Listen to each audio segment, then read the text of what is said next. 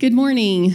My name is Danielle Morrow, and I'm a member here at Redemption, and I have the honor of reading today's scripture for us this morning. Each week for this series, we've been reading the same passage before the sermon in order to remind us where God's wisdom is found. God's wisdom is found in Christ. I'll be reading from Colossians chapter 2, verses 1 through 3. For I want you to know how great a struggle I have for you and for those at Laodicea, and for all who have not seen me face to face, that their hearts may be encouraged, being knit together in love, to reach all the riches of full assurance of understanding and the knowledge of God's mystery, which is Christ, in whom are hidden all the treasures of wisdom and knowledge. This is God's word for us today. Thank you, Danielle. Again, good morning, everybody. It's good to be together. And if you would, before we look to God's word this morning, let's go before Him in prayer. Father, this series, um, looking at Proverbs and gathering your, your wisdom for our lives has been, I, I hope and I trust, a, a, a great help to us. It often reveals how foolish we typically are in and of ourselves, in our own hearts, God. We pray today that as that may be the case when it comes to money, that you would meet us, that you would extend us mercy, that you would extend us grace, and that as we are prompted more and more to rely on Christ as if he, as if he truly is our greatest treasure, Lord, that we would grow in wisdom. We would grow in obedience and faithfulness, particularly in this area of our money. We ask that you would do this now, and we pray all these things together in Jesus' name. Amen. Well, money is a fascinating topic. Uh, depending on who you talk to, it is either the root of all evil, which is not actually what the Bible says, uh, or uh, it is the thing that makes the world go round. Uh, some people don't like to talk about money at all, it makes them very uncomfortable. Uh, some people seem like they can't stop talking about money. It's all they can talk about. It seems to be their solution to everything. I remember um, talking with someone about the rise of ISIS a few years ago when this was a big story, and it basically they said, "Look, this is all it's all economics." If they just had the right economy, if they had goods and services, they had enough money. This is just the result of poverty in a difficult place in the world. And I remember I said, you know, I'm not an expert on these types of things, I had to say. But I think there's more to it than that. You know, I really do. Um, money. Uh, the concept of it, even, has always fascinated me. It's just really interesting if you think about it. Here's this piece of paper or a coin these days, even a number in a digital account that represents value. The value of what? No, literally, value. Period. Full stop. Money is a way of quantifying how much anything is worth. That is, goods, services, properties, anything. And this is why there is so much to money, so much more to money, I should say, than just dollars and cents. This topic is, is bursting with spiritual significance. And as we consider what the book of Proverbs has to say about money today, I think we're going to see something very simple, uh, but it's this how we handle money reveals what we truly value. This is a very simple biblical teaching of Christ's, even that you're probably even familiar with it's just basically the idea that where your treasure is, there your heart will be also. So if we have foolish hearts that value foolish things, then it will impact the way we handle our money. Uh, and if we have wise hearts that value the most important things, it will radically change the way we approach our money. And so, with that concept in mind, what I want us to do is to look together at the Proverbs this morning. And I think as we do, we're going to see four ways that we should handle money, four ways of handling money that reveal a heart of wisdom. Okay? And then one way we should never handle money. the, the, the basically the, the reason for most of the foolishness that we experience with money. And so, first, we should earn our money with integrity. Now, last week we saw God's wisdom for our work, and there was an entire point in that sermon on integrity in our work. Clearly, there is a connection between our work and our money in this way. So, maybe a little brief on this, but what we do to earn money, that is the work we get paid for, really matters. And it's actually really interesting for all of the points, really, in last week's sermon. There is actually kind of corresponding wisdom as it relates to money in particular. For example, wise work was marked by integrity, we saw. And then when it comes to money, we also read Proverbs 19:1. Better is a poor person who walks in integrity than the one who is crooked in speech and is a fool. Integrity applies to money as well. If you have to choose between having integrity and being rich in particular, choose integrity every time.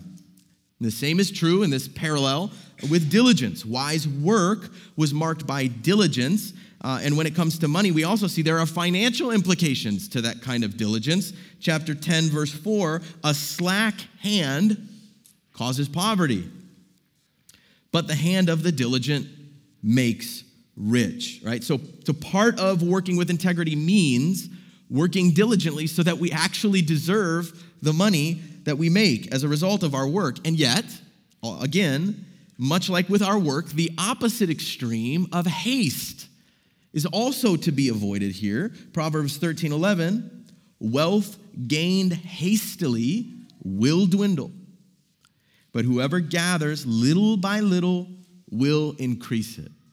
So, as a general rule, when it comes to making money in the Proverbs, it's very clear this is something good that we should all try to do. And yet, it does come with a number of temptations for compromise. One of the primary temptations, of course, is just to make more money faster. There's all kinds of compromises that can come as a result of that, or even just to gain money that we don't actually have any right to, uh, regardless of how much money that is. And so I want us just to consider on this topic do you have a clear conscience when it comes to the work that you do and the money you make doing it? If you provide a service, are you charging fairly for that service and then following through to provide that service to the full extent, to the best of your abilities? Or are you tempted to sort of cut corners and, and round up here and there? If you work hourly, are you doing your best uh, to track your time with accuracy and to, to, to give your best effort when you are clocked in? Or are you tempted to get a little bit loose with your effort and your hours? Uh, if your job affords you a certain amount of flexibility, are you committed to not taking advantage of that flexibility and making it appear as though you're working more than you really are? Uh, if you are in a position of influence, deciding other people's compensation, are you making those decisions out in the open uh, for the good of your employees and having that in mind, or are you making those decisions in isolation to protect your interests and your margins? I want us to see if we are willing to compromise our integrity to make money, this reveals that we value money more than righteousness. And this is always foolish and it will never end well. It is vital that we gain our money with integrity. First part one. And then next, it is also vital that we save our money for the future. Now, I want to kind of rip a band aid off here. I think there might be a, little bit of an elephant in the room, whatever other puns we could think of. But usually, when we think of what the Bible has to say about money, we tend to think of all the cautions it has about idolizing money.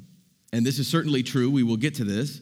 Uh, money is a root of all kinds of evil. That's what the Bible does say in First Timothy. That's true. Uh, Christ himself teaches us that it is difficult, even for a rich man, to enter the kingdom. So there is no shortage of ways to be foolish by caring far too much about our money. And having lots of money does certainly open us up to many grave dangers, spiritually, spiritually speaking. Uh, but in general, These warnings we see in the scriptures about money are first and foremost problems of the heart. Uh, money can lead us to many temptations. It can distract us from the spiritual values of life. But too often, I fear we make the mistake of concluding and therefore living as if money is almost sort of bad in and of itself. There's something just to be avoided in money. And therefore, we should automatically be skeptical of anyone who makes or has too much money. As a result, I do think many Christians are very confused about the wisdom of wealth and savings. See, the truth is, throughout the Proverbs, poverty and wealth are set before us in contrast over and over again. And almost every time when they are, wealth is actually being commended as a good and wise thing for us to actually pursue. Meanwhile, while the Proverbs certainly do condemn the oppression of the poor, and they affirm that this is a very real and very evil thing, uh, they do also suggest that poverty, in many cases, is the result of foolishness. As we've already read, we've seen a slack hand leads to poverty. Uh, uh Proverbs 10:15 says it this way: "A rich man's wealth is his strong city. The poverty of the poor is their ruin. Now, you might think, well, that doesn't sit well with me. I mean, that's really uncomfortable. Uh, and I, I can totally understand why that would be. And frankly, this is basically how wisdom tends to work. Uh, on any one topic, no one piece of wisdom could ever exhaust all that there is to be said on that particular topic. There are always multiple values existing in tension, and to emphasize one to the exclusion of the others almost always leads to folly and foolishness. In other words, yes, if all you believe about money is that it's wise to save it for the future, you will certainly be a fool with your money. And yet, on the other hand, if we moralize wealth as if it's just sinful to have it, and then we almost romanticize poverty as if it's only ever the result of unfair life circumstances. Well, that will lead to just another kind of foolishness. We should have compassion for the poor. We should oppose those who oppress the poor. We're going to actually focus on this in a separate sermon coming soon. Um, but poverty is often the result of men in particular being very foolish with their work their family lives, and their money. Meanwhile, it is not necessarily sinful to make or even save quite a bit of money. It is actually commended to us as wise in the book of Proverbs. Here's what it says Proverbs 13 22. A good man leaves an inheritance to his children's children, but the sinner's wealth is laid up for the righteous. In other words, if we are wise with our money, we will die still having some to share. We pray for generations. Uh, this is a good thing that will bless our children, that will honor God. And actually, we saw this in the book of Galatians, if you remember. The whole book is about this spiritual family, the family only God can create. And you remember even the theme, a rich theme throughout it is this inheritance that we see. God's kind of into this inheritance thing. Not to mention, notice it is the fool in this Proverbs chapter 13 whose wealth is laid up for the righteous, which means wherever his money winds up in the end, it will not go to his family.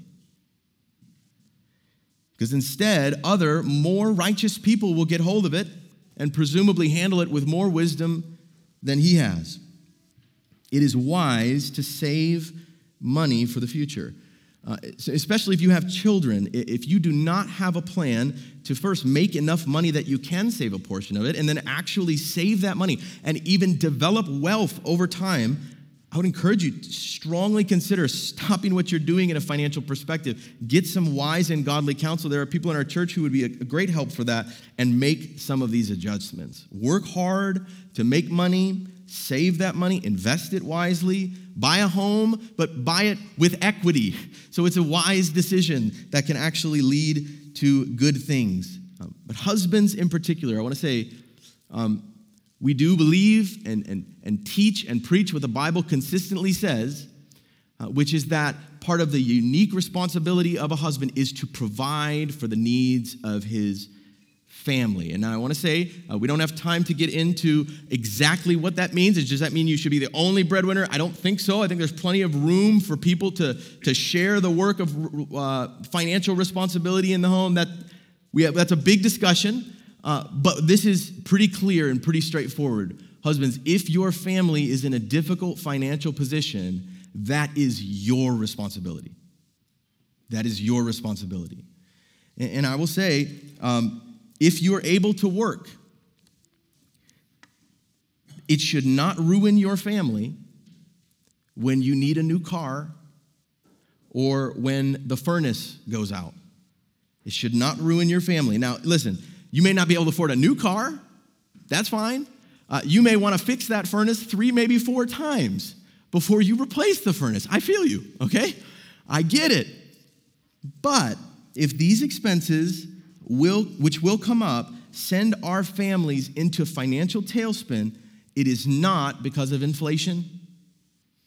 And it is not because we are wise enough to avoid the folly of riches. No, it's because we are not being wise with our money.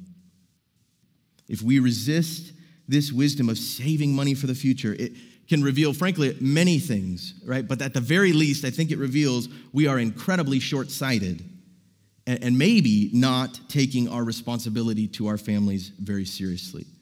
Uh, we may even at some point become a burden to others in this way rather than being able to bless them in the way the scriptures commend. So, as a general rule, it is wise to save money for the future, and it is foolish to neglect it.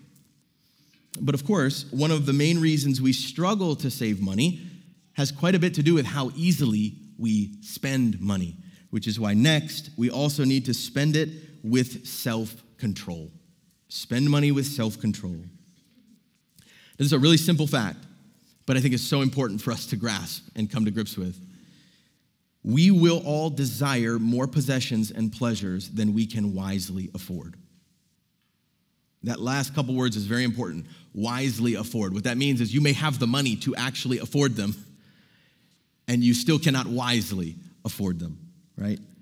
Uh, if we do not realize this, and frankly, if we never think about this and we never talk about this, particularly in our marriages, we will be destined, I'm convinced, for foolishness. And it could be that the more money you make, the more important it is, even, to discuss this regularly. One of the main reasons money is so dangerous for us spiritually is because we can use it to indulge our insatiable passions. And not only can that lead to moral bankruptcy, which it often does, it can also lead to financial ruin. Here's what Proverbs 21 17 says Whoever loves pleasure will be a poor man. He who loves wine and oil will not be rich. Pre- presumably because he spends all of his wealth on that wine and that oil. He's, he can't control, he is spending without control. We need to be very skeptical, not just of our money per se in general, but of our desires. Why do we want that money? Is it, is it just to spend our, it on and to satisfy our many passions? Because if so, we either will not have it for long, we'll squander it, or maybe we actually will have it even, along with a whole lot of strife and agony. This is just profoundly true of money, and it's proven itself true many, many, many, many, many times in people's lives. Buying, consuming, and possessing more stuff will never lead to a life of wisdom and holiness.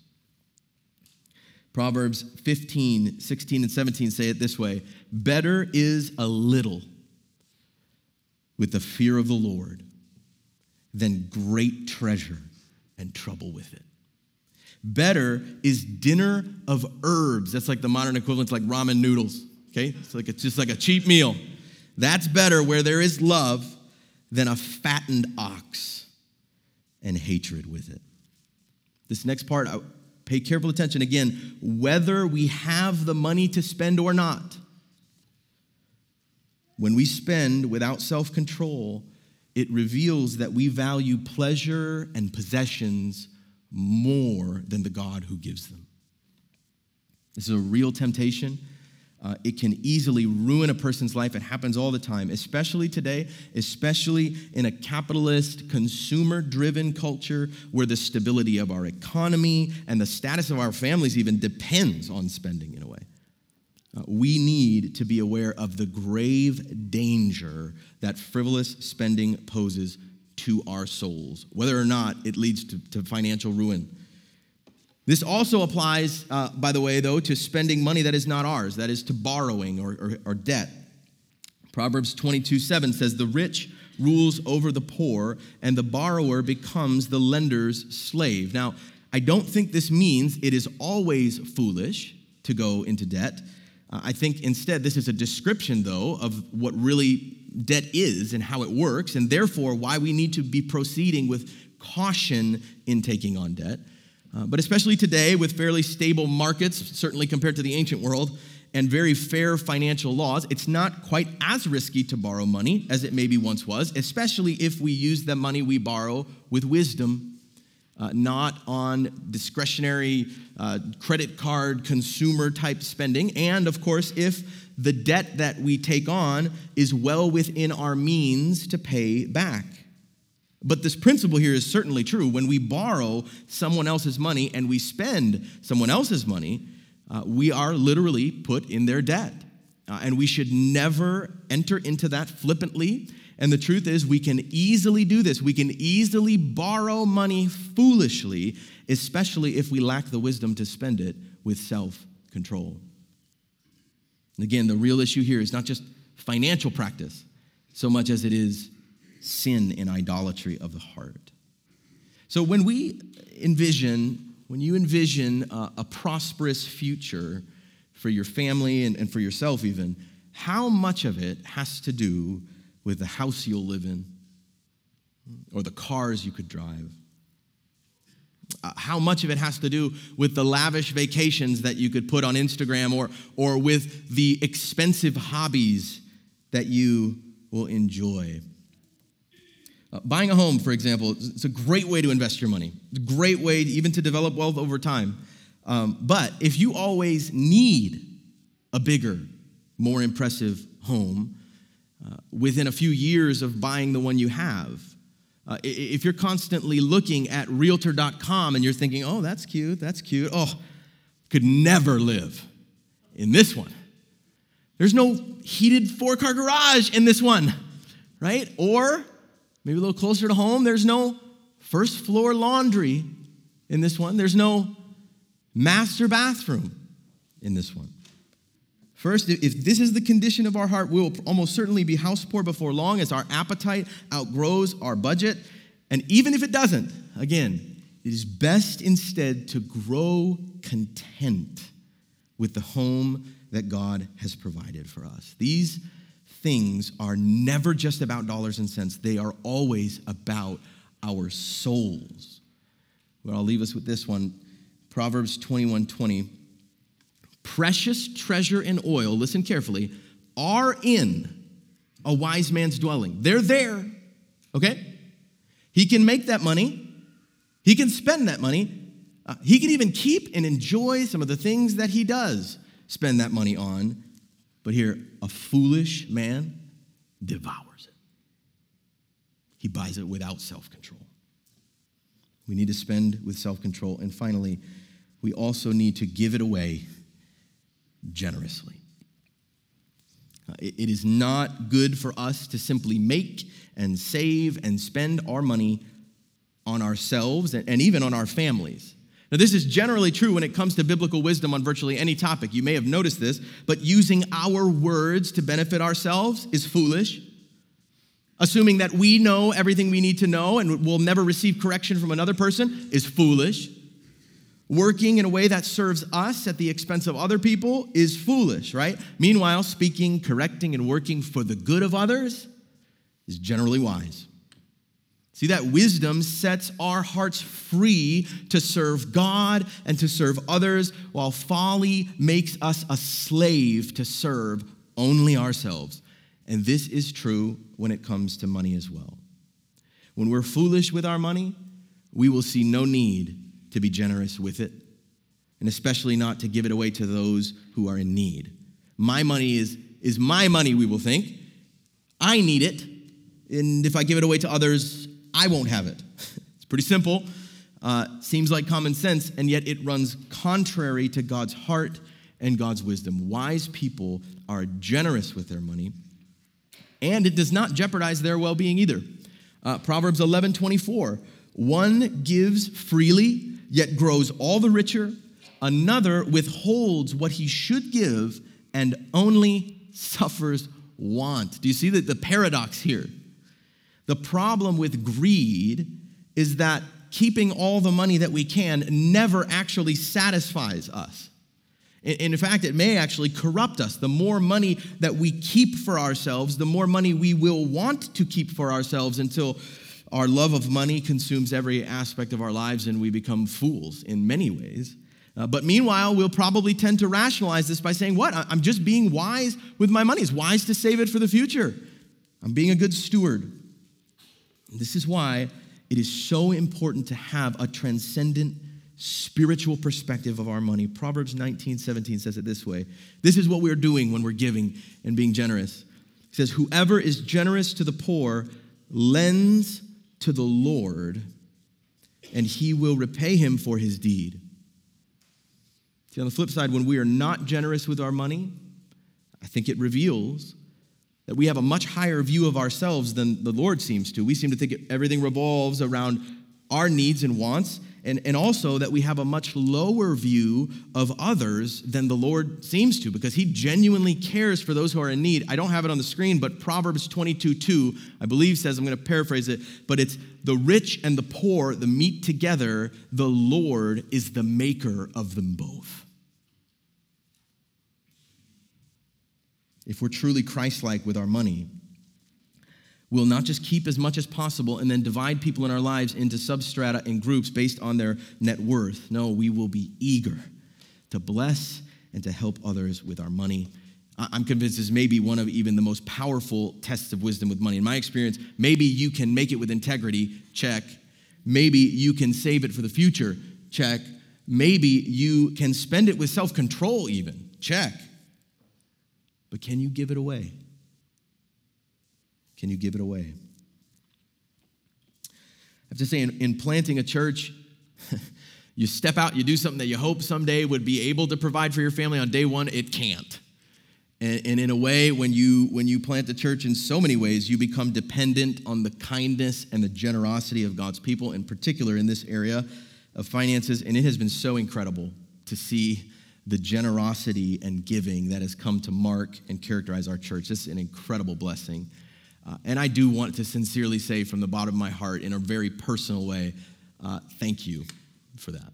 Um, our family really does uh, depend on it, and um, it is a true and humbling thing to be carried, in a sense, by a church family in that way. It means a great deal.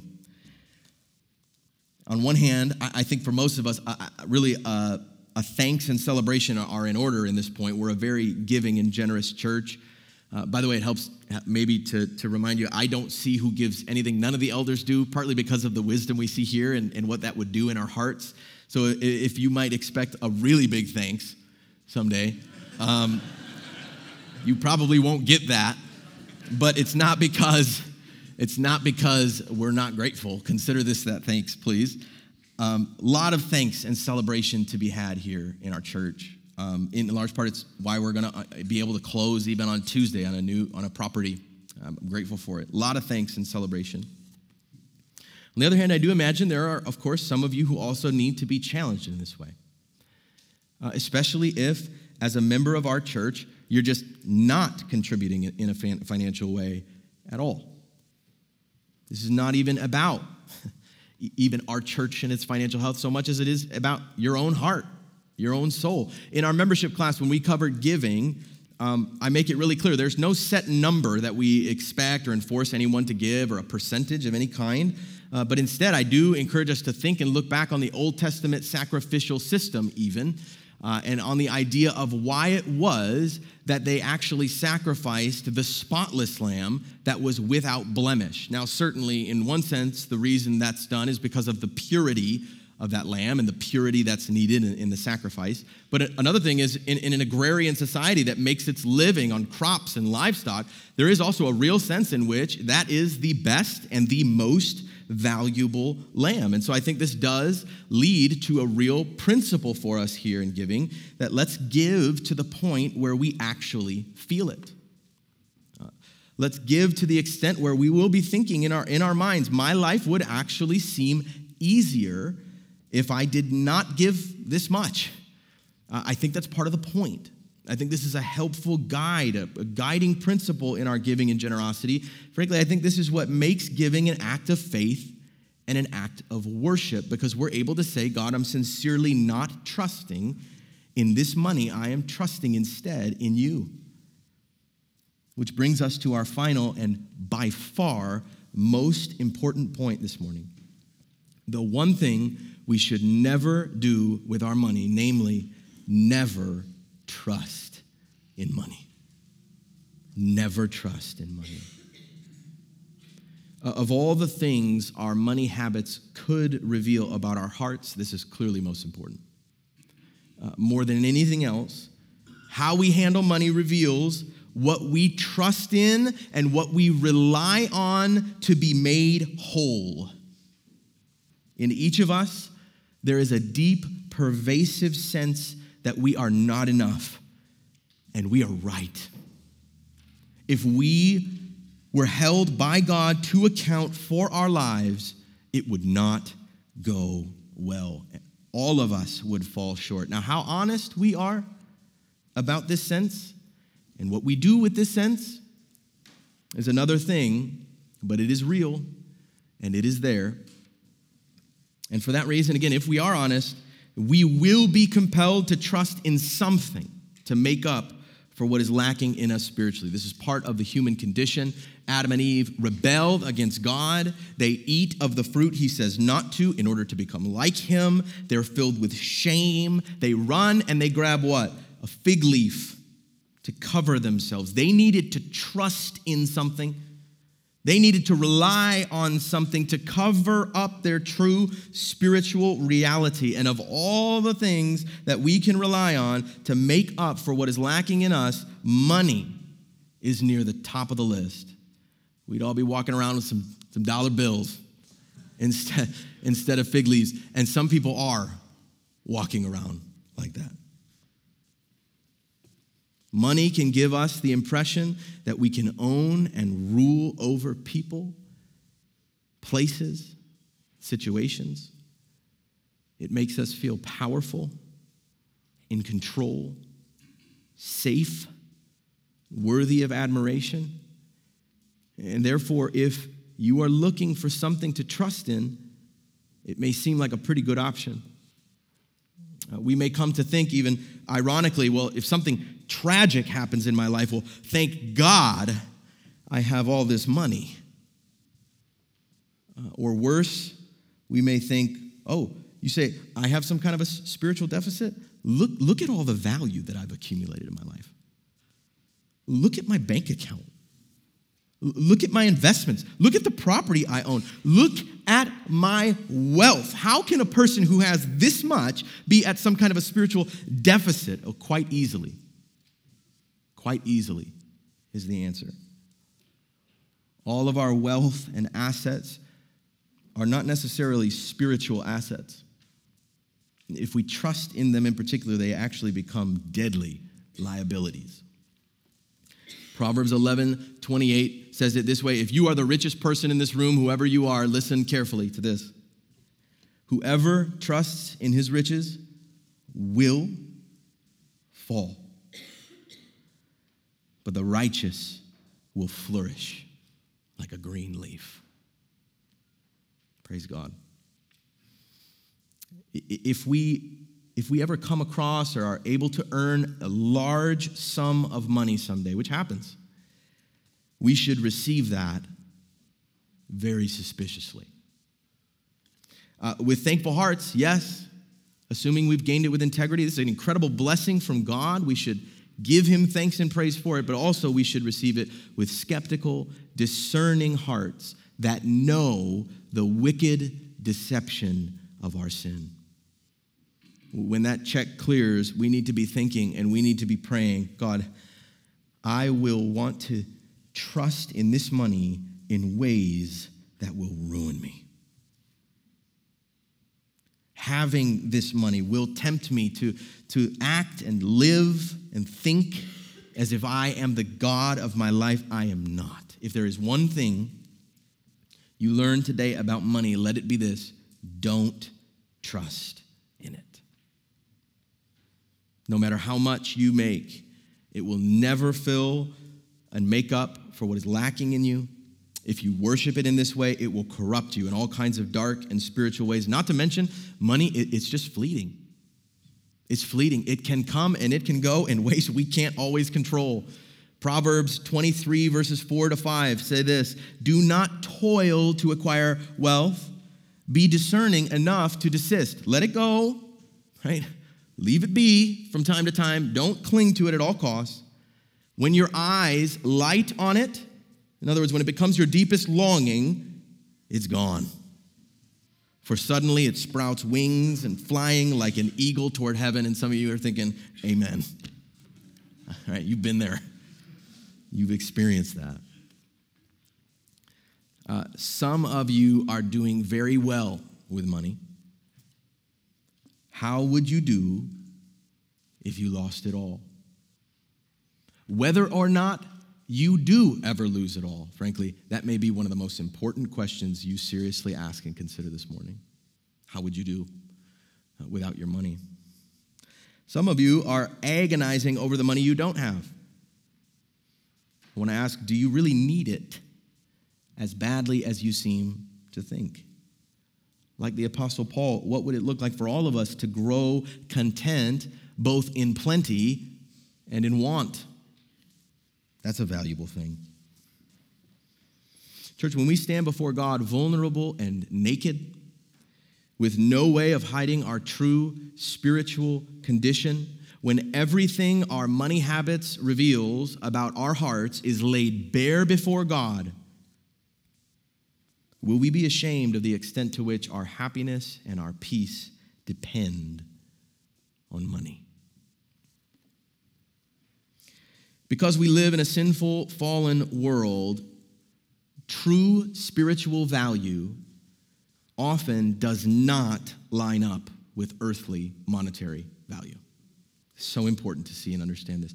True, true spiritual value often does not line up with earthly monetary value. What seems incredibly value in, valuable in this life, things like savings, investments, properties, possessions, in the eyes of God are, are really not all that valuable. They are frankly going to burn up someday. Therefore, in this life, if we do value these things, and especially money above most, we will be spiritually poor even if we are filthy rich. And this here, the distinction between spiritual value and monetary value, is one of the primary themes that we see in the Proverbs as we consider what it has to say about money. The Proverbs are reminding us over and over of the things that are more valuable than money. And without fail, um, they're almost always in things of, of invisible spiritual value. Here are a few good examples. First, I mean, this is going to be kind of rapid fire, but Proverbs 22 1. A good name is to be chosen rather than great riches, and favor or good repute is better than silver or gold. Next, Proverbs 11, 4. Riches do not profit in the day of wrath, but righteousness delivers from death. See that? On judgment day, we will see righteousness is far more valuable than riches. Proverbs 11, 16. A gracious woman gets honor, and violent men get riches. Presumably, without the honor, right? That's the point of the proverb. The point is graciousness is more valuable even than riches. Proverbs 16 16. How much better to get wisdom than gold, to get understanding is to be chosen rather than silver. Wisdom and understanding are more valuable than money. Proverbs 16, 19, it is better to be of a lowly spirit with the poor than to divide the spoil with the proud. A humble, lowly heart is more valuable than money. And finally, Proverbs 28, 25, a greedy man stirs up strife. His greed does not go well, but the one who trusts in the Lord will be enriched. Faith, church. Faith. Humble, needy dependence, true reliance on the Lord of all things is far more precious than riches. Church, it is these things. It is a good name. It is good repute. It is righteousness, graciousness, wisdom, understanding, a lowly, humble spirit, trusting in the Lord. It is these things that are of real, enduring, and even eternal value. And the way we get them is by trusting in Christ and by fearing the Lord above all else. So, when it, when it comes to money, would this be our prayer? Proverbs 30, verses 7 to 9 says, Two things I ask of you, deny them not to me before I die. First, remove far from me falsehood and lying, and also give me neither poverty nor riches. And listen carefully. Feed me with food that is needful for me, he says, lest I be full and deny you and say, Who is the Lord? Or lest I be poor and steal and profane the name of the Lord. You see this? There is folly in riches, there is folly in poverty. And let us pray this morning that our faith and trust in Christ will guard us from both. If someone assessed your innermost values simply based on the way you handle money, what would they assume you value most? This week, I was delightfully intrigued as it kind of dawned on me. I realized that in Colossians 2, this passage we're reading each week before the sermons, that Paul says that in Christ are hidden all the treasures of wisdom and knowledge. If there is one question we need to consider today to gauge our wisdom with money, it is this Is Christ the treasure we value most? Is he really? If our answer to that question is yes, it will radically change the way we approach our money. Church, let's earn it with integrity. Let's save it for the future. Let's spend it with self control. Let's give it away generously. And let's trust in Christ and Christ alone so that we can discover this far greater hidden treasure of his infinite wisdom.